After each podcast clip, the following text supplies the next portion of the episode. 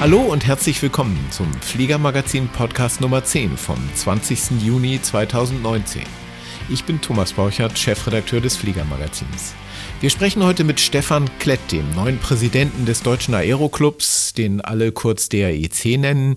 Hallo, Herr Klett. Ja, hallo, ich grüße Sie. Sie sind Präsident seit äh, der Aero, glaube ich. Herzlichen Glückwunsch zur Wahl. Dankeschön. Und haben jetzt zwei Monate Zeit gehabt, sich ein bisschen einzuleben. Was sind denn so Ihre ersten Eindrücke? Wie ist das als Präsident des Deutschen Aeroclubs? Ja, zunächst vielen Dank für Ihre guten Glückwünsche. In der Tat, ähm, zwei Monate waren jetzt Zeit, also die 100 Tage sind noch nicht um. Ich habe also noch Gelegenheit, ähm, mich weiter zu bewähren und habe äh, tatsächlich schon ganz, ganz viele Eindrücke äh, gewinnen können, die in der Tat etwas anders sind als die, die man als Landesverbandspräsident hat. Man betritt tatsächlich ein, eine neue äh, Ebene mit neuen Themen, mit neuen Ansprechpartnern, mit neuen Herausforderungen die natürlich aus der Innensicht des DAEC ähm, jetzt völlig anders äh, von mir priorisiert werden müssen und bearbeitet werden müssen. Aber es macht sehr, sehr viel Spaß. Es gibt ähm, eine tolle Unterstützung im ehrenamtlichen Vorstand und auch in der hauptamtlichen Geschäftsstelle und auch was die Mitgliedsorganisationen angeht, bereits viel Unterstützung und Netzwerkarbeit. Also ich glaube, wir sind sehr gut gestartet. Jetzt haben wir schon so ein bisschen Landesverband gehört. Vielleicht erzählen Sie uns erstmal ein bisschen, wer Sie sind, wo Sie herkommen, fliegerisch und äh, wie Sie am Ende in diesem Amt gelandet sind.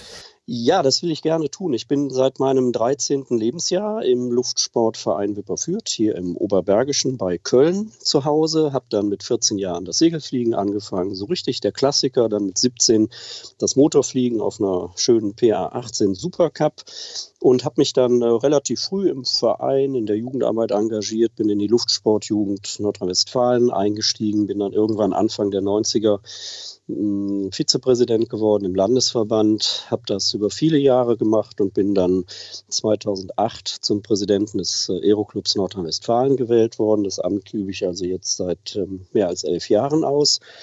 Ja, und ich glaube, der entscheidende äh, Punkt war, dass man einfach über ganz viele Jahre natürlich dann auch den Bundesverband als Mitglied äh, begleitet in verschiedenen Tagungen, Sitzungen, Versammlungen. Und ich glaube, das Entscheidende war dann, dass ich vor zweieinhalb Jahren durch meinen Vorgänger Wolfgang Müther zum Vorsitzenden der neu eingerichteten Strategiekommission ähm, benannt worden bin. Und dadurch hatte ich so den ersten Fuß natürlich auch intern etwas in der Türe. Und da haben sich ganz viele hochinteressante Gespräche, Strategien, Entwicklung, Ideen entwickelt. Ja, und so war ich dann halt im November des letzten Jahres auf der Liste der Findungskommission, die den Auftrag hatte, ähm, einen Nachfolger und Kandidaten zu finden, die sich dann bewerben, weil Wolfgang Müther aus persönlichen Gründen äh, zurückgezogen hat. Ich habe das dann für mich entschieden, dass ich diesen Weg gehe, dass ich diese Kandidatur äh, möchte. Bin auch vom Landesverband da sehr unterstützt worden und ja, habe am Ende dann mich auch mit bei einem weiteren Kandidaten dann auch durchsetzen können. Wenn ich jetzt so, mal so ein bisschen privat werden darf, äh, wie alt sind Sie und was machen Sie sonst im Leben? Sie erwischen mich noch mit äh, 51 Jahren. Ich werde in der Tat in Kürze 52 äh, Jahre. Ich bin äh, privat, bin ich verheiratet seit über 20 Jahren, habe zwei erwachsene Töchter, auf die ich ähm, sehr stolz bin. Und ähm, ja, ich wohne tatsächlich seit Beginn an im Oberbergischen in Wipperfürth, fliege dort, habe dort meine Fliege fliegerische Heimat. Und im Berufsleben bin ich äh, als Vertriebsleiter im äh, technischen und Dienstleistungsvertrieb unterwegs und habe deswegen auch die Möglichkeit, ein bisschen mit der Zeit so zu spielen, dass sich Ehrenamt und Hauptamt äh, vereinbaren lassen. Darüber hinaus habe ich noch so ein kleines politisches Mandat. Ich bin seit 25 Jahren Ratsmitglied in meiner Heimatstadt und insofern also auch ein bisschen, was die politische Vernetzung angeht, seit vielen Jahren unterwegs. Und das muss man ja nochmal so klar sagen. Das ist tatsächlich ein Ehrenamt. Das heißt also, Sie sind Präsident des Deutschen Aeroclubs nebenbei. Ja, wobei nebenbei hört sich so ein bisschen, ähm, hört sich so ein bisschen, ja, nebenbei an. Es ist natürlich nicht nebenbei, es beschäftigt einen fast täglich. Ähm, man ist natürlich ähm, sehr aufmerksam, was die, was die Entwicklung angeht. Aber auf der anderen Seite ähm, lässt es sich in der Tat gut äh, trennen. Ähm, man kann natürlich durch Jour-Fix-Termine und in, in, der, in der Tat auch im Wesentlichen durch Wochenendtermine ähm, das alles so ein bisschen steuern. Und äh, zum Glück hat man ja als Ehrenamtler in der Funktion auch eine sehr starke und gute Geschäftsstelle, die in Braunschweig sitzt und mit ähm, nahezu 30 Mitarbeitern in allen Bereichen, ähm, die es abzudecken gibt, hauptamtlich sehr gut zuarbeitet. Das ist eine große Unterstützung, ohne die das Ehrenamt natürlich nicht funktioniert. Ja, das heißt also, die Geschäftsstelle in Braunschweig, da sind tatsächlich 30 Leute festangestellt beschäftigt. Ja, das, das hört sich vielleicht zunächst mal viel an. Ähm, es ist aber in der Tat so, dass die Aufgabenbereiche äh, ja auch sehr vielfältig sind. Allein das Luftsportgerätebüro mit der, mit der wichtigen Aufgabe, die uns ja vom BMVI übertragen worden ist, äh, arbeitet dort mit äh, großer Mannstärke. Wir haben das Thema Öffentlichkeitsarbeit, wir haben das Thema Technik, wir haben das Thema Luftraum, wir haben das Thema Flugsicherheit besetzt, die Luftsportjugend. Und wenn man das alles zusammenfasst, dann ist das schon fast an der Grenze, was die Mitarbeiter dort leisten. Ja, das ist im Moment der Stand der Dinge in Braunschweig. Und für mich bedeutet das in der Regel, dass ich, ähm, wenn ich nach Braunschweig fahre, am Vorabend anreise und ähm, dann dort den Tag sozusagen komplett auch effektiv in der Geschäftsstelle nutze um das äh, auch umzusetzen, was wir dann uns als Ziel gesetzt haben. Nun wissen wir alle, in Braunschweig steht das größte unbeleuchtete Luftfahrthindernis äh, der Republik, äh, das Luftfahrtbundesamt. Nützt diese Nähe einer Interessenvertretung einem Verband oder ist das im Gegenteil eher schädlich? Also ich gehe mal zunächst sehr, sehr unvoreingenommen in die Gespräche, die ich führen werde. Und ich werde auch in Kürze das erste Gespräch mit dem, mit dem äh, Präsidenten des Luftfahrtbundesamts haben. Ich sehe ähm, äh, zumindest örtlich jetzt tatsächlich keinen Vorteil, weil äh, ein formaler Akt wird ja nicht dadurch äh, nicht mehr formal, dass man ihn, äh, dass man ihn vielleicht durch einen Fußweg von 100 Metern erledigen kann. Insofern, ähm, wenn Sie mich jetzt fragen würden in der Diskussion, äh, als es auch um die Frage ging, äh, wo der äh, Bundesverband hingehört, hätte ich immer entschieden in, in die Hauptstadt. Ich hätte immer gesagt, lass uns dahin gehen, wo die politische Musik spielt. Ähm, jetzt ist aber die Situation, wie sie ist. Wir haben eine sehr gute Geschäftsstelle, eine tolle Immobilie, die dort in Braunschweig ist. Und ähm, insofern würde ich mal beantworten Ihre Frage. Es ist kein Nachteil, wenn man in der Nähe ist, aber es ist in meinen Augen auch äh, kein unmittelbares Vorteil, außer dass man vielleicht ein bisschen Porto spart. Jetzt ist vielleicht nicht jeder, der uns zuhört, äh, so vertraut mit der Struktur des DAIC. Ähm, ich erkläre mal, wie ich es verstanden habe und dann sagen Sie mir, ob das ja. richtig mhm. ist. ähm, also ich verstehe den DAIC immer so ein bisschen als den Verein der Vereine. Also als je, die ganzen Luftsportvereine äh, Deutschlands äh, sind Mitglied in zum Teil in Landesverbänden und die wiederum äh, bilden dann zusammen den DAIC. Ist das ein richtiges Verständnis? Ähm, also die Vereine sind unmittelbare Mitglieder im DAIC. Tatsächlich ähm, hat der DAIC ähm, etwas mehr als äh, 20 Mitglieder. Das sind nämlich die 16 äh, Landesverbände, das sind die äh, sechs Monoverbände und das sind die äh, Bundeskommissionen, die es gibt. Das sind die Mitglieder des. Was ist ein Monoverband? Da muss ich gleich Ein Monoverband fragen. ist ein bundesweiter, sehr gerne, ein, ein, ein Monoverband ist ein bundesweiter Sportfachverband, wie zum Beispiel der Deutsche Hängegleiterverband, wie zum Beispiel der Deutsche Fallschirmverband oder der Deutsche Segelflugverband oder der äh, Verband äh, MFSD, also die Modellflieger. Äh, das sind Mitglieder als bundesweite Monoverbände, die neben den regionalen Landesverbänden, also sprich den, ähm, den Multiverbänden, Mitglied in DAEC sind. Wenn Sie so wollen, ist es ein Verband, der aus Monoverbänden und Multiverbänden und den zuständigen Bundeskommissionen besteht. Aber der Luftsportverein Klein-Kleckersdorf ist nicht direkt Mitglied im DAEC? Nein, der ist nicht direkt Mitglied. Der ist entweder Mitglied in einem äh, Monoverband, also zum Beispiel viele, viele Hängegleitervereine, die sind äh, fast ausschließlich, die ähm, Paraglider sind fast ähm, ausschließlich Mitglied im DAV. Der DAV ist dann Mitglied bei uns. Und äh, sehr viele Mischvereine, Luftsportvereine sind Mitglied in ihrem Landesverband und sind über diesen Landesverband dann wieder äh, mittelbares Mitglied im DAEC. Was ja auch durchaus Sinn macht, denn ich äh, denke mal, die Bereiche wie äh, gerade auch Lobbyarbeit, Luftraumarbeit, die auf Bundesebene abgewickelt werden muss, kann ja nur durch einen starken Bundesverband, der am Ende die, die äh, einzelnen Stränge seiner regionalen und sportfachlichen Mitglieder abdeckt, äh, gewährleistet werden. Und andererseits gefragt, äh, muss ein Luft mit Luftsport beschäftigter Verein Mitglied im DRIC sein? Oder ist das einfach so, dass das ein Vorteil ist, eine äh, bundesweite Interessenvertretung zu haben und deshalb machen die das? Also das ist keine Einbahnstraße. Es macht äh, natürlich immer Sinn, wenn ein äh, Lobbyverband möglichst viele Mitglieder hat, denn als Lobbyverband äh, muss man Interessen bündeln und es macht immer Sinn, wenn Interessen gebündelt werden und nicht jeder Einzelne unterwegs ist.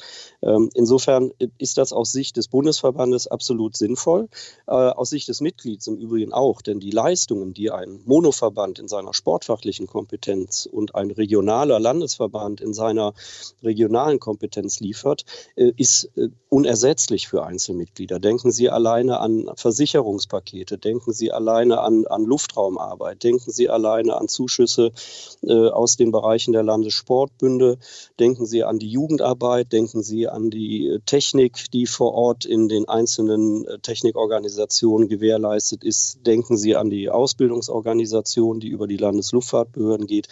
Also da sind so viele Dinge, die ähm, die einzelnen Mitgliedsverbände für ihre direkten Vereinsmitglieder leisten, äh, dass man da kaum drauf verzichten kann. Niemand von uns könnte tatsächlich am Ende den klassischen Vereinsfliegerweg gehen, wenn er nicht diese Organisation hätte. Und wenn dann nur mit großem Aufwand und mit hohen Kosten, und auch das ist ja immer ein Thema, dass man Synergien nutzt und äh, als Gemeinschaft dann auch diese Vorteile nutzen kann. Insofern, äh, man muss natürlich überhaupt nicht im DAEC-Mitglied sein, aber man ist gut beraten, wenn man sich dieser starken Solidargemeinschaft anschließt. Da haben einfach beide Seiten einen ganz klaren Vorteil von.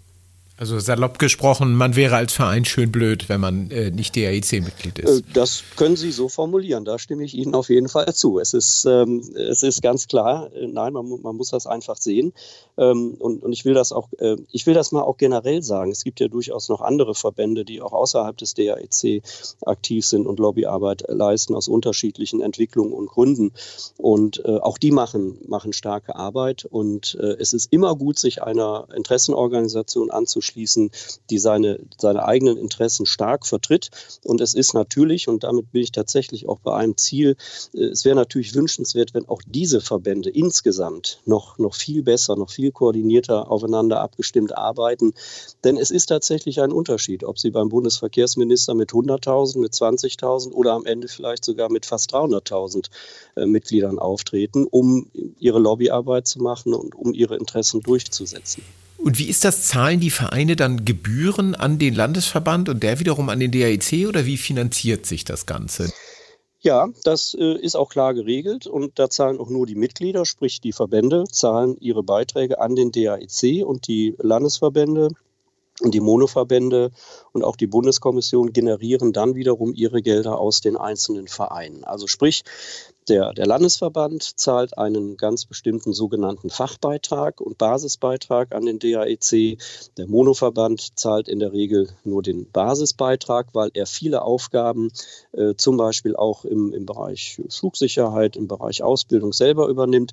Das ist sehr klar gegliedert in unserer Beitragsordnung. Es gibt den Basis-, den Fach- und den Sportbeitrag. Der letztere wird dann von den Bundeskommissionen für die rein sportfachlichen äh, Arbeiten erhoben. Und diese Mischung aus diesen drei Beiträgen Beiträgen, macht dann sozusagen nachher den Gesamtbeitrag, den die einzelnen Mitgliedsverbände äh, sich von ihren Vereinen und von ihren Mitgliedern holen. Und das heißt, wenn ich dann in einem Verein bin, der Mitglied im, äh, also über den Landesverband Mitglied im DRC ist, dann bin ich automatisch selber auch äh, als Vereinsmitglied dann Mitglied im DAEC. So ist das, genau. Und wenn Sie als Einzelmitglied in einem Verein sind, der wiederum im Landesverband sind, dann sind Sie äh, mittelbares Mitglied im Deutschen Aeroclub auch. Jetzt ist ja der DAEC extrem breit aufgestellt. Also Sie haben ja alles, was es an Flugsport gibt, dabei. Vom Modellflug angefangen äh, über Hängegleiter, ich vergesse jetzt bestimmt irgendwen, ähm, Fallschirme, äh, Motorflug, ultraleicht sowieso. Ähm, Segelflug natürlich, äh, Riesengebiet in Deutschland. Genau, Ballonfahrer sind noch dabei. Ist das ein Vorteil, so breit aufgestellt zu sein oder ist das ein Nachteil? Also ich sehe den Vorteil äh, darin ganz klar, weil es ja auch um Schnittmengen geht. Nehmen Sie, da, das klassische Beispiel ist doch das Thema Luftraum. Da ist es doch völlig egal, gerade jetzt auch bei der anstehenden Diskussion zum Thema U-Space, äh, beim Thema Luftraum, ob Sie Modellflieger sind, ob Sie Ballonfahrer sind, ob Sie Segelflieger sind, Motorflieger, Ultraleicht, Hängegleiter oder ähm, irgendeine dieser Sportarten ist immer von Luftraum betroffen. Und da macht es doch absolut Sinn, diesen Bereich auch gemeinsam zu bearbeiten. Denn das ist wie ein Sportplatz. Ich äh, nehme das Beispiel immer ganz gerne eines, eines Leichtathletikvereines, der äh, Weitwurf macht, der Weitsprung macht, der Hürdenlauf macht und der Hochsprung macht. Alle haben ein, alle haben zwar unterschiedliche Disziplinen, aber sie brauchen eins gemeinsam, ihren Sportplatz, der von der Kommune in gutem Zustand erhalten ist und für alle nutzbar ist. Und so sehe ich das auch im Bereich Luftraum. Wir alle müssen gemeinsam dafür kämpfen, dass der untere Luftraum insbesondere mit unseren mehr als vier Millionen Flugbewegungen, die wir äh, auf Augenhöhe mit, mit ähm, dem Instrumentenflug übrigens äh, durchführen, dass wir den möglichst breit erhalten können, dass wir die Einschränkungen, die äh, drohen, gemeinsam argumentativ, klug äh, bekämpfen können. Bekämpfen ist der falsche Ausdruck. Also, dass wir in den, in den äh, Gesprächen dafür sorgen, dass unsere Argumente gut platziert sind. Und je mehr man seine eigenen Argumente sammeln kann aus unterschiedlichen Sichtweisen, desto präziser kann man am Ende auch seine Interessen durchsetzen. Äh, da bringt es recht wenig, wenn, wenn sieben oder acht verschiedene Stränge versuchen, auf die deutsche Flugsicherung oder ähm, im Bereich der Arbeitsgruppen zu agieren, sondern da muss eine starke Stimme für die gemeinsame Nutzung des Luftraumes vorhanden sein. Ich sehe das genauso. Äh, allerdings ist ja unter vielen Piloten so, dass da so ein gewisses Konkurrenzdenken äh, auftritt, dass also die Segelflieger sagen, dass die Motorflieger irgendwas falsch machen und die Motorflieger sagen, dass die Segelflieger irgendwas falsch machen und äh, alle anderen Gruppen, die wir genannt haben, dann auch. Wenn ich das so raushöre, das ist eigentlich ein Fehler, oder? Wir sind zu klein, als dass wir uns das leisten könnten. Wenn wir uns zerstreiten, ist das ganz klar ein Fehler. Also wenn es in dieser Frage Streit gibt in den unterschiedlichen Sportfachgruppen, stimme ich Ihnen vollkommen zu, kann das nicht sein, denn äh, wir sind im Gegensatz zu vielen anderen äh, Sportlerinnen und Sportlern eine relativ kleine Gruppe. Wir sind allerdings eine sehr diffizile Gruppe, denn wir sind ähm, Luftraumnutzer und Verkehrsteilnehmer. Das ist äh, ein, ein ganz entscheidender Punkt. Wir äh, sind nicht nur dazu ähm, verpflichtet, irgendwelche Sportbetriebe und Wettbewerbe aufzusetzen, sondern ähm, ein äh, äh, guter Freund und der Geschäftsführer des Aeroclubs Nordrhein-Westfalen äh, hat da immer einen ganz guten Spruch. Stellen Sie sich vor, Sie müssten ein Volleyballturnier äh, bei äh, laufendem Betrieb auf dem Kamener Kreuz durchführen. So ähnlich ist das mit unserem Flugbetrieb. Wir müssen äh, als Nutzer des Verkehrsraumes mit, mit vielen Interessenvertretern ähm, an der Stelle agieren. Und das funktioniert ähm, und, und, das ist ganz klar auch meine Prämisse, nur in einem einheitlichen Vorgehen. Denn äh, wenn wir uns spalten, auch das muss man mal sagen, das sind Signale, die auch andere wahrnehmen. Außenstehende merken, wenn wir streiten. Und die sagen sich, jetzt streitet ihr mal erst zu Ende, bevor wir mit uns reden. Und deswegen ist es auch ein Stück weit meine Aufgabe und die des Vorstandes, dafür zu sorgen, dass an den Stellen, wo Differenzen entstanden sind oder entstehen, eine Einheit herzustellen, damit wir gegenüber unseren eigentlichen Gesprächspartnern, bei denen wir unsere Interessen durchsetzen müssen, und das gilt im Übrigen nicht nur für Luftraum, das gilt auch für Bundesförderung, das gilt, äh, gilt für Fördermittel, das gilt für Infrastrukturmittel, äh, dass wir da eine klare, einheitliche Linie haben und dann als starker, einheitlicher Verband argumentieren. Das ist immer die beste Vorgehensweise, um äh, Partner und Geldgeber und Organisationen, von denen man abhängig ist, davon zu überzeugen, dass man das Richtige argumentativ vertritt. Wie viele sind es denn jetzt insgesamt beim DAEC und welches ist die stärkste Gruppe, wenn wir mal so ein bisschen gucken, äh, wie, wie sich das aufteilt? Ja, in der Summe sind das äh, 105.000 Mitglieder und davon sind es etwa, äh, glaube, knapp 28.000 Segelflieger. Die Segelflieger sind äh, natürlich mit Abstand die größte Sportfachgruppe und äh, die größten äh, Luftraumnutzer natürlich auch, klar. Nun spielt ja beim DAEC das Wort Sport immer eine große Rolle. Das ist ja immer alles Luftsport. Ein Wort, mit dem dann womöglich andere Leute wieder Schwierigkeiten haben, die ihr Flugzeug ja zum Reisen einsetzen. Äh, und bei einem Motorflugzeug ist ja der Sportaspekt dann auch äh, manchmal ein bisschen schwierig herzustellen, gerade wenn es dann womöglich auch für Geschäftsreisen genutzt wird und so weiter. Wie, wie gehen Sie damit um? Warum ist dieses Wort Sport beim DAEC so zentral? Also Sport hat natürlich auch immer mit der Frage der Definition und der Vergleichbarkeit zu tun. Wenn man also etwas in seiner Freizeit tut, was auch äh, anerkannt als äh, Sportorganisation ähm, ausgeführt wird, dann ist das im Wettbewerb, im Vergleich äh, genauso Sport, wie das eben auch Segler tun, wie das Angler tun, wie das Schachspieler tun. Da brauchen wir uns überhaupt nicht zu verstecken. Und es gab eine ganz interessante Aussage letztes Jahr auf unserer DAEC-Gala in Essen, nämlich äh, hat dort dort die Vorstandsvorsitzende des Deutschen Olympischen Sportbundes, Veronika Rücker, davon gesprochen, dass der Deutsche Aeroclub auf der sportlichen Bewertungsskala des DOSB gesehen einer der erfolgreichsten Verbände ist. Das heißt, wenn wir mal gemessen an der Frage, wie viele deutsche Meister, Europameister, Weltmeister, ähm, Mannschaftsmeister in allen Disziplinen, egal welche Sportart, zusammengerechnet werden, dann steht der DAEC als Sportverband äh, sehr, sehr gut da. Und wir haben nur ein Problem an der Stelle. Und das ist ein, eine, eine Baustelle, die ich auch dringend bearbeiten möchte, nämlich dass wir nicht olympisch sind, dass wir aufgrund der nicht olympischen Förderkriterien einfach zu wenig aus dem Topf der Mittel äh, profitieren. Und insofern bin ich auf der einen Seite ganz froh, dass der DOSB seine Sportförderung umgestellt hat. Was wir allerdings und was uns noch nicht gelungen ist, ist, dass wir als Nicht-Olympischer, als sogenannter NOV, noch nicht ganz die Strukturen für uns nutzen, die wir brauchen, um auch an finanzielle Mittel zu kommen. Also insofern klare Aussage, Luftsport ist Sport, denn er ist äh, auch in der Ausübung der körperlichen und geistigen Tätigkeit eine äh, Betätigung, die gesund ist und die dem Körper gut tut. Und sie ist in der Wertbarkeit da, ist in der Vergleichbarkeit da und es ist messbar. Und äh, insofern, ja, Luftsport ist Sport und er muss auch als Sport anerkannt und gefördert werden. Und das ist auch eines der großen Ziele, die äh, ich mir da persönlich auch gesetzt habe, dass wir dort noch stärker in die Mitte des BMI und des DOSB hineinkommen. Das heißt, äh, auch wenn ich mit meiner Frau nach Wangerooge fliege, äh, soll ich mich als Sportler begreifen, sagen Sie? Also äh, der Wanderer, der einfach durch den Wald geht und die Natur genießt, ist am Ende ja auch Sportler, weil er zum Beispiel Mitglied des Alpenvereins ist. Insofern ähm, ist es immer die Frage, wie Sie sich selber sehen. Sehen Sie sich als Breitensportler? Sehen Sie sich als Leistungssportler? Äh, messen Sie sich äh, bei Ihrem Flug nach Wangerooge mit einem zweiten oder dritten, äh, wer vielleicht am schnellsten da ist oder wer am wenigsten Schmidt, äh, Sprit verbraucht hat? Oder äh, sagen Sie einfach, äh, für mich ist die Ausübung dieses Hobbys die Bewegung dabei, die, äh, die, die, der Freizeitgedanke dabei, ist für mich eine breitensportliche Betätigung. Dann ist auch das in meinen Augen Sport. Natürlich.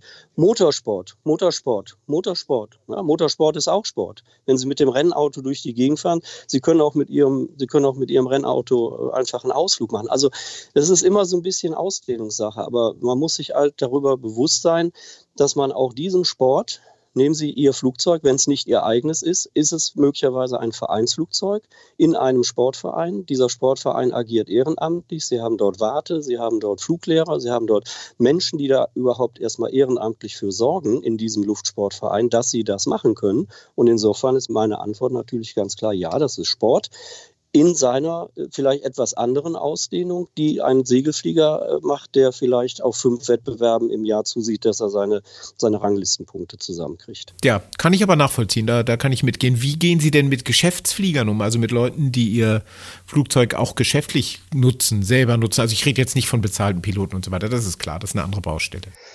Also den sortiere ich äh, natürlich in erster Linie nicht als Sportler ein, aber den sortiere ich zumindest einen als einen ein, der in unserer großen Solidargemeinschaft auch gute Argumente hat, mit uns gemeinsam äh, an, an den unterschiedlichen Baustellen zu kämpfen. Wir kommen immer wieder auf das Thema äh, Luftraum und vielleicht auch Flugsicherheit zurück.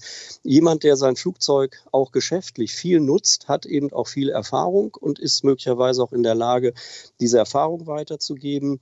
Er ist vor allen Dingen auch ein gutes Argument zu sagen, wir brauchen Luftraum für die allgemeine Luftfahrt, wir brauchen Luftraum im unteren Luftraum und äh, da muss ich ganz äh, ehrlich sagen, wenn ein Geschäftsflieger mit seinem äh, Verhalten dafür sorgt, dass auch die Akzeptanz der allgemeinen Luftfahrt und damit auch des Luftsportes ähm, gewinnt, dann ist das für mich überhaupt kein Problem und äh, es ist das gute Recht eines jeden Geschäftsmanns, sein Flugzeug auch geschäftlich zu nutzen. Da habe ich überhaupt kein Problem mit. Sie sprachen eben von olympisch. Welche Luftsportart schwebt Ihnen vor als olympische? Also es gibt tatsächlich eine äh, Schwelle, die wir fast überschritten hätten im Bereich des Fallschirmspringens, das sogenannte Canopy-Springen.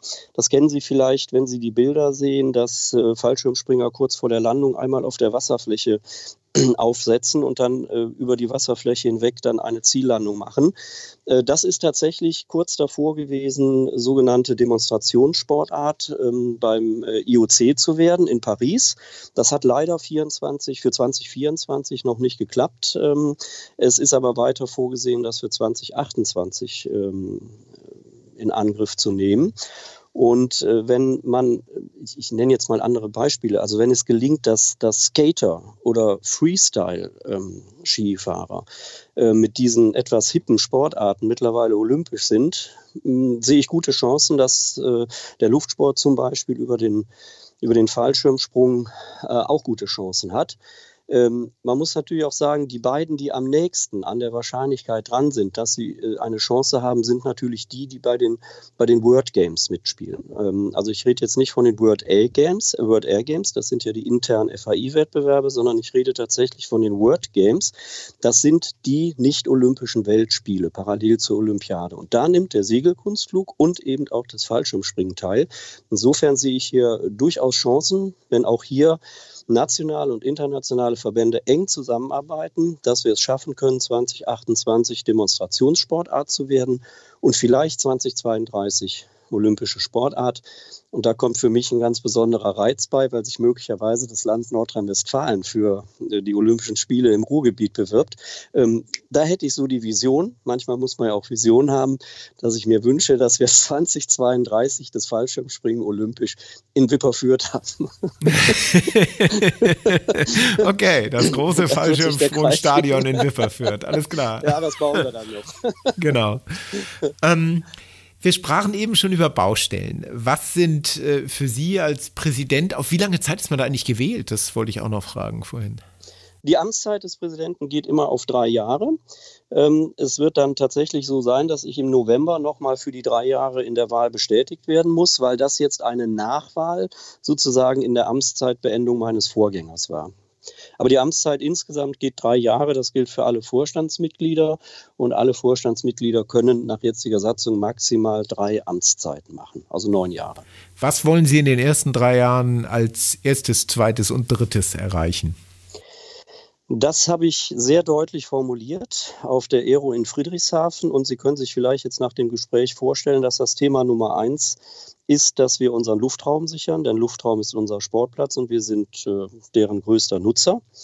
Es gibt ein zweites Thema, was mir sehr, sehr wichtig ist, nämlich ähm, das Thema Flugsicherheit auf, auf Basis von klaren Analysen und Empfehlungen. Da gibt es ähm, mittlerweile zum einen ähm, sehr, sehr gute ähm, Parameter, die in den einzelnen Monoverbänden auch schon bearbeitet werden. Die müssen wir in meinen Augen zusammenführen, damit sie gemeinschaftlich auch mit Blick auf Empfehlungen für Vereine ähm, was, was Sicherheitsaspekte angeht.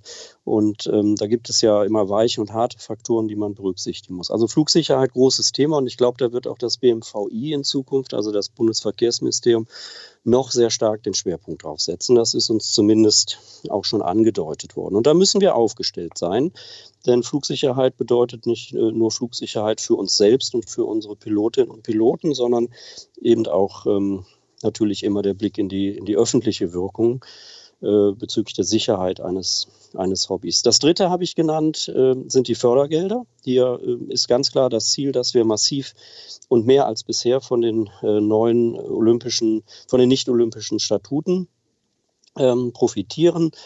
Ähm, was mir ganz wichtig ist, auch aus meiner Historie her, ist, dass wir die Jugendarbeit stärken und festigen, insbesondere die die überregionale Jugendarbeit auch mit dem Gedanken eines, eines geeinten Europas, mit dem europäischen Gedanken. Internationale Jugendarbeit muss das Thema eines Bundesverbandes sein.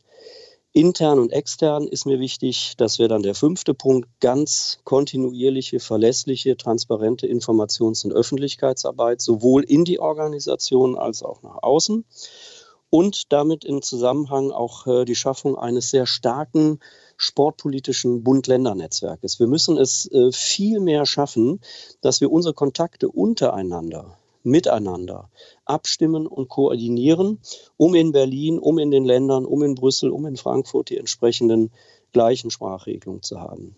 Die beiden Themen, die mich noch beschäftigen, sind äh, dann intern nochmal das Thema Bundesgeschäftsstelle. Ich möchte die Bundesgeschäftsstelle, die ich gerade schon erwähnt habe, noch mehr formen zu einer starken Dienstleistungsgeschäftsstelle. Und wir sind da auf einem sehr guten Weg mit den motivierten Mitarbeitern und werden das auch am Ende des Jahres in der Hauptversammlung nochmal besprechen. Und das achte und letzte Thema ist für mich nochmal eine klare öffentliche Sensibilisierung und auch das Bekenntnis äh, zum Thema Umwelt- und Naturschutz. Wir sind als Luftsportler ein Naturschutz.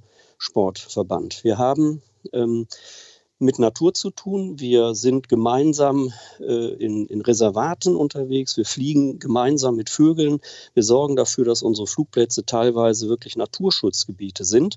Und ich glaube, es geht auch darum, dass wir einfach uns das selber nochmal klar machen und dass wir auch in der Öffentlichkeit deutlich machen, dass wir äh, als Luftsportler durchaus einen großen Beitrag zum Thema Umwelt- und Naturschutz leisten schon und vielleicht auch in Zukunft noch leisten können. Stichwort äh, Elektromobilität, Stichwort Aachen, Stichwort Flugtaxis, äh, Stichwort Entwicklung die auch im Luftsport anfangen kann für weitere gesellschaftliche Entwicklung. Das wäre ja nicht, nicht das erste Mal, wenn Sie das Thema Luft- und Raumfahrt nehmen. Also eins, zwei, drei, vier bis acht Themen, das sind so die Schwerpunkte, die ich mir gesetzt habe. Das ist für drei Jahre natürlich schon ein ganz ordentliches Programm. Ich würde mal sagen, da brauchen Sie die ein oder andere Wiederwahl. okay, neun Jahre habe ich ja, acht Punkte, dann habe ich ein Jahr Zeit noch. Kommen wir nochmal zurück auf den allerersten Punkt Luftraum. Ähm, wo sehen Sie da die großen Themen? Wir haben ja eben die, die Liste der, der Mitglieder aufgemacht und ein Punkt, den es da gar nicht gab, ist Drohnen. Äh, zählen Drohnen mit zum DREC? Kann ich als Drohnenpilot äh, sagen, DREC, das ist mein Verband? Aber selbstverständlich, Herr Borchert. Wir haben doch mittlerweile schon bei der FAI internationale äh, Meisterschaften. Es gibt ja schon Weltmeisterschaften. Und es gibt auch mittlerweile natürlich etliche Drohnenvereine, die sich gegründet haben, die aber dann wirklich nur auf der reinen sportlichen Ebene sich messen wollen und äh, teilnehmen wollen. Und denen bietet natürlich der Deutsche Aeroclub und seine einzelnen Verbände eine Heimat. Und die nehmen wir selbstverständlich auf. Also ich kann das zumindest aus Nordrhein-Westfalen berichten, dass es hier eine positive Entwicklung gibt. Aber ich gebe gern zu, da kann man möglicherweise auch noch aus Sicht äh, des Verbandes und der Verbände offensiver rangehen. Also der sportliche Aspekt äh, ganz klar ja. Äh, wer sich äh, da für die Drohnenfliegerei interessiert, ist bei uns äh, herzlich aufgenommen. Und hängt das mit am Modellflug dran oder ist das unabhängig davon? Es hängt tatsächlich, nein, es hängt tatsächlich am Modellflug. Ähm, es gab, wenn ich das richtig gesehen habe, vor drei Jahren mal eine Diskussion ähm, über die FAI in die Bundesverbände rein, auch in die nationalen Verbände, ob man Drohnen als eigene Sportart sozusagen eröffnet. Die FAI hat sich aber da deutlich positioniert und gesagt, dass das Thema Drohnenfliegerei in den Modellflugbereich gehört. Was auch aus heutiger Sicht und nach jetzigem Stand in, in meinen Augen völlig sinnvoll ist. Denn wenn man eine U-Space-Diskussion nimmt, und die gehört für mich zum Thema Luftraum ganz klar dazu, äh, dann ist es mal völlig schnuppe, ob das jetzt ein sportlicher Drohnenbetrieb ist oder ob es ein gewerblicher Drohnenbetrieb ist. Auch hier gilt, der Luftraum muss für beide Interessengruppierungen gleichermaßen geregelt sein ähm, und darf nicht, wie es jetzt gerade geschieht, durch EASA und BMVI äh, zunächst mal offensichtlich und offenkundig einseitig nur mit denen diskutiert werden, die es gewerblich nutzen. Da werden wir uns ganz massiv gegen, gegen wehren und haben das auch schon getan in den letzten Wochen. Da sind wir schon mitten im Thema. Was passiert da im Moment äh, mit dem Luftraum und mit der Zuteilung des Luftraums, in dem es halt enger zu werden droht durch Drohnen? Also wir sind offensichtlich in einer äh, zumindest Vordiskussion im, im vorpolitischen Raum, in äh, dem die EASA in Arbeitsgruppen diskutiert hat und das eben in erster Linie auch mit äh, gewerblichen Nutzern und mit äh, Nutzern äh, aufgrund wirtschaftlicher und, und verkehrspolitischer Ebene, dass man tatsächlich die Idee hat, den sogenannten Luftraum G, also unseren äh, Bereich bis 500 Fuß, äh, quasi als kompletten Luftraum für den Drohnenverkehr dicht zu machen, was natürlich völlig sinnlos ist, wenn man bedenkt, dass dieser Luftraum eben zu, zum großen Teil von der allgemeinen Luftfahrt und von der äh, vom Luftsport äh, bedient wird. Hier muss man ganz klar auf Basis der jetzt vorhandenen Luftraumstrukturen eine Lösung finden und nicht einen neuen Luftraum schaffen und damit die bisherige Struktur komplett auf den Kopf stellen. Dazu kommt ja noch, dass man äh, auch da ganz klar sicherstellen muss, dass äh, unbemannter Flugverkehr immer dem bemannten Flugverkehr ausweicht. Und damit ich da jetzt nicht äh, falsch verstanden werde, äh, der DAEC wehrt sich überhaupt nicht gegen diese Entwicklung, die in meinen Augen auch ähm, durchaus positiv, innovativ ist und auch äh, helfen kann an vielen Stellen in der Zukunft. Denken Sie alleine an, an Verkehrsüberwachung, Unfallüberwachung, Brandüberwachung, äh, die, all die positiven Dinge, die sich da auch entwickeln und natürlich auch Transport, der möglicherweise positive Effekte hat. Aber wir müssen feststellen, zum jetzigen Zeitpunkt, mit uns als Luftsport spricht da wirklich keiner richtig drüber. Und da fordern wir einfach auch ein, dass wir als Organisation, wir als DREC, aber auch im Zusammenhang mit allen anderen Organisationen. Es gibt 15, die sich in der Arbeitsgemeinschaft äh, freier Luftraum zusammengetan haben, ähm, dass wir in diesen Prozess mit eingebunden werden. Durch Gespräche mit der UAV Dach, durch Gespräche bei der DFS, durch Gespräche mit dem BMVI. All die Player, die dabei sind, sollen äh, wissen, dass wir als Luftsport, als äh, Lobbyorganisation da intensive Einbindung und Mitwirkung schlicht und ergreifend einfordern. Nun könnte man ja argumentieren, unter 500 Fuß sind wir eh nicht zugange. Sind wir aber doch, oder? Naja, natürlich sind wir das. Also insbesondere der Modellflug ist das und wir sind es letztendlich alle, wenn wir starten und landen. Und insofern würde das die äh, Entwicklung völlig auf den Kopf stellen, wenn man diesen Luftraum plötzlich dicht macht und quasi dafür sorgt, dass man nur in irgendwelchen ähm, äh, Kanälen sozusagen den Flug zulässt. Und wir sind aber da ja auch noch nicht beim Punkt zu wissen, was da genau geplant ist. Es äh, gibt äh, Szenarien, die kolportiert werden und was wir verhindern möchten, ist, dass es jetzt irgendwelche Gerüchte gibt, äh, dass es irgendwelche Ängste gibt, die geschürt werden in der eh schon sehr schwierigen Luftraumdiskussion, sondern wir möchten, dass wir von Anfang an in diese Diskussion eingebunden werden. Und genau diese Forderung stellen wir jetzt auch gegenüber dem BMVI und gegenüber den Playern, die dort jetzt schon äh, auch bei der EASA zusammengekommen sind. Und ich werde das auch persönlich deutlich machen. Ich werde in Kürze ein Gespräch ähm, mit dem Direktor der, der EASA haben, Herrn Kie. Ich werde ein Gespräch haben mit Bundesverkehrsminister Scheuer. Und wir werden, soweit wir das können, natürlich deutlich machen, dass wir hier als Lobbyorganisation mit an den Tisch gehören. Und ich glaube, dass das auch ein, ein, Anspruch ist, den man guten Gewissens vertreten kann. Und ähm, dass man vor allen Dingen auch da, wo wir möglicherweise schon ein Stück weit den Fuß in die Tür haben, einfach auch dann nochmal etwas selbstbewusster, deutlicher und vor allen Dingen mit einer einheitlichen Meinung auftreten sollten. Ich meine, nur um das nochmal zu sagen, äh, äh die 500 Fuß, also sicherlich ist es äh, nicht für jeden, der da von außen drauf guckt, aus politischer Sicht oder so nachvollziehbar, dass eben nicht nur an einem Flugplatz gestartet und gelandet wird, sondern dass zum Beispiel Streckensegelflug relativ unmöglich wird, wenn man nicht überall im Prinzip landen könnte, weil da muss man nun mal von 500 auf 0 Fuß irgendwie durch. Ja, da sind wir uns völlig einig. Ich habe Ihnen auch nur die Standardsituation beschrieben. Also nehmen Sie, jede Außenlandung ist natürlich betroffen. Es sind äh, Ballonfahrer betroffen, es sind Fallschirmspringer betroffen, es ist der Modellflug äh, betroffen. Ähm, es, es, muss ja auch klar sein, wie genehmigte Fluggelände. Es gibt, es gibt äh, Tausende von genehmigten Modellfluggeländen in Deutschland, äh, die betroffen wären. Also insofern ähm, ist für mich überhaupt überhaupt nicht nachvollziehbar, äh, dass man so tut, als wenn dieser untere Luftraum irgendwie frei zur Verfügung steht.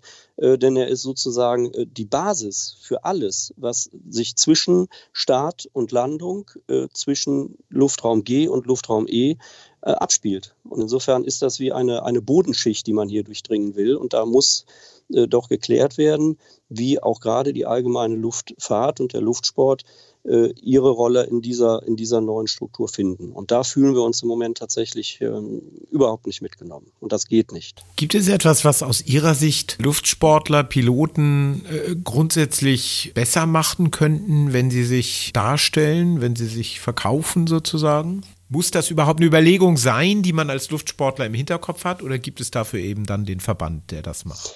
Naja, da, da sind wir natürlich bei einer, bei einer Stelle, die sich eher auf der Vereinsebene abspielt und wo Verbände und Dachverbände natürlich mit unterstützen können und hilfreich sein können. Es ist die Frage der Akzeptanz. Und die Akzeptanz äh, finden Sie in der Regel in der Bevölkerung direkt vor Ort. Und dort, wo Flugplätze, ich will das mal positiv umdrehen, da wo Flugplätze und da wo Vereine sehr öffentlichkeitswirksam über ihre sportlichen Dinge, über ihre sportlichen Erfolge, über ihr Hobby, über Tag der offenen Türe, über Schnupperkurse, über Zusammenarbeit mit Grundschulen und Kindergärten eine, ein positives Image dieser, dieses Sportes darstellen, da ist in der Regel auch die, die örtliche Akzeptanz und das örtliche Miteinander, selbst da, wo auch Bevölkerung nah dran wohnt, da weiß ich in Wipperfürth, wovon ich rede, die ist dann deutlich höher. Wenn ähm, natürlich erstmal der Abschreckungsgedanke da ist. Jemand, der als, als Gast zum Flugplatz kommt, der sieht dort einen Zaun und da steht dann möglicherweise Achtung Lebensgefahr und solche Dinge. Äh, das sind natürlich ein Stück weit auch die gesetzlichen Regelungen, die da sein müssen. Aber wie man sich hinter diesem Zaun verhält, wie zugänglich man ist, wie freundlich man seine Gäste begrüßt, wie offensiv man über das Hobby spricht, wie man sich präsentiert, das ist natürlich in der Summe ein, ein ganz wichtiger Faktor, wenn es darum geht, wie ist Fliegerei und wie ist Luftsport in Deutschland anerkannt. Ich glaube, dass das Image der Luftsportler und der Fliegerei insgesamt gut ist in Deutschland dass wir aber natürlich auch in, in, Zeiten wie heute, auch mit den neuen Medien und mit der Verlinkung und mit all den Dingen, die, die das Zeitalter mit sich bringt, dass wir schon noch etwas äh, deutlicher die Dinge, die das Fliegen eigentlich ausmacht, auch rüberbringen können. Nämlich die Faszination, der Umgang mit der dritten Dimension, das Naturverbundene, äh, einfach das, was wir erleben, was uns da als Flieger auch miteinander verbindet, dass wir im wahrsten Sinne des Wortes auch über, über den Horizont gucken, dass man das auch so insgesamt als Gefühl und als Image, als das, was man da tun darf, äh, in dieser reglementierten Szenerie, dass man das positiv rüberbringt. Ich glaube, wenn wir das gemeinsam tun, dann wird uns das auch noch ein Stück ähm, mehr Akzeptanz und mehr Bereitschaft, die Dinge auch als normal zu sehen. Auch das ist sehr wichtig. Wir müssen klar machen, Fliegerei ist kein Bronzensport. Ja? Bei uns kann jeder 14-Jährige in einem vereinsgetragenen Flugbetrieb mitmachen, ohne dass er mehr bezahlt als in, in anderen Sportvereinen oder anderen Kultureinrichtungen. Auch dieses Image ist an vielen Stellen noch nicht ganz sauber aufgeklärt. Luftraum klingt ganz klar wie das große und schwierige Ziel. Ähm das im Moment auch sehr akut ist, glaube ich. Die weiteren Ziele, haben, haben Sie da mehr Zeit? Fühlen Sie sich da ein bisschen entspannter oder wie, wie empfinden Sie das? Also in der Tat äh, ist das Thema Luftraum ja alleine deswegen immer ein akutes Thema, weil einmal im Jahr die sogenannten Luftraumnutzergespräche sind. Also einmal im Jahr setzt man sich ja quasi in Deutschland an den Tisch und guckt sich die Deutschlandkarte an und verhandelt quasi mit der DFS und, und berät mit der DFS, an welcher Stelle Luftraumänderungen sinnvoll sind oder nicht. Und da muss man sich eben auch oft mit den, mit den Vorschlägen, die seitens äh, des BMVI oder seitens des DFS oder eben auch aufgrund der APEC-Ergebnisse, dass es beispielsweise Gefahrensituationen gab, da muss man jedes Jahr einmal offen drüber reden. Und das heißt, das Thema Luftraum begleitet einen immer akut und immer aktuell. Und ich würde sagen, das Thema Flugsicherheit hängt unmittelbar äh, auch damit zusammen. Also Luftraum und Flugsicherheit ist immer ein akutes Thema. Und alle anderen Dinge sind Sachen, die sich, die sich entwickeln müssen, wo man zunächst mal Sensibilität schaffen muss in den Gremien, in den Köpfen der Leute, dass man sagt, ja, das Thema Jugendarbeit beispielsweise ist für uns wichtig, weil wir über den Weg der Jugend natürlich auch Nachwuchs generieren, weil wir dadurch unsere zukünftigen Vorstände und Flieger und Weltmeister und Funktionäre und Piloten bei der Lufthansa und Piloten äh, sonst wo oder bei der Flugsicherung oder in der Technik generieren. Deswegen gehört der Jugend hier ein, eine große Aufmerksamkeit in einem wachsenden, in einem, in einem sich vereinigenden, weiter wachsenden Europa. Da hat man auch, denke ich, ein Stück weit gesellschaftspolitische Aufgabe, das zu fördern.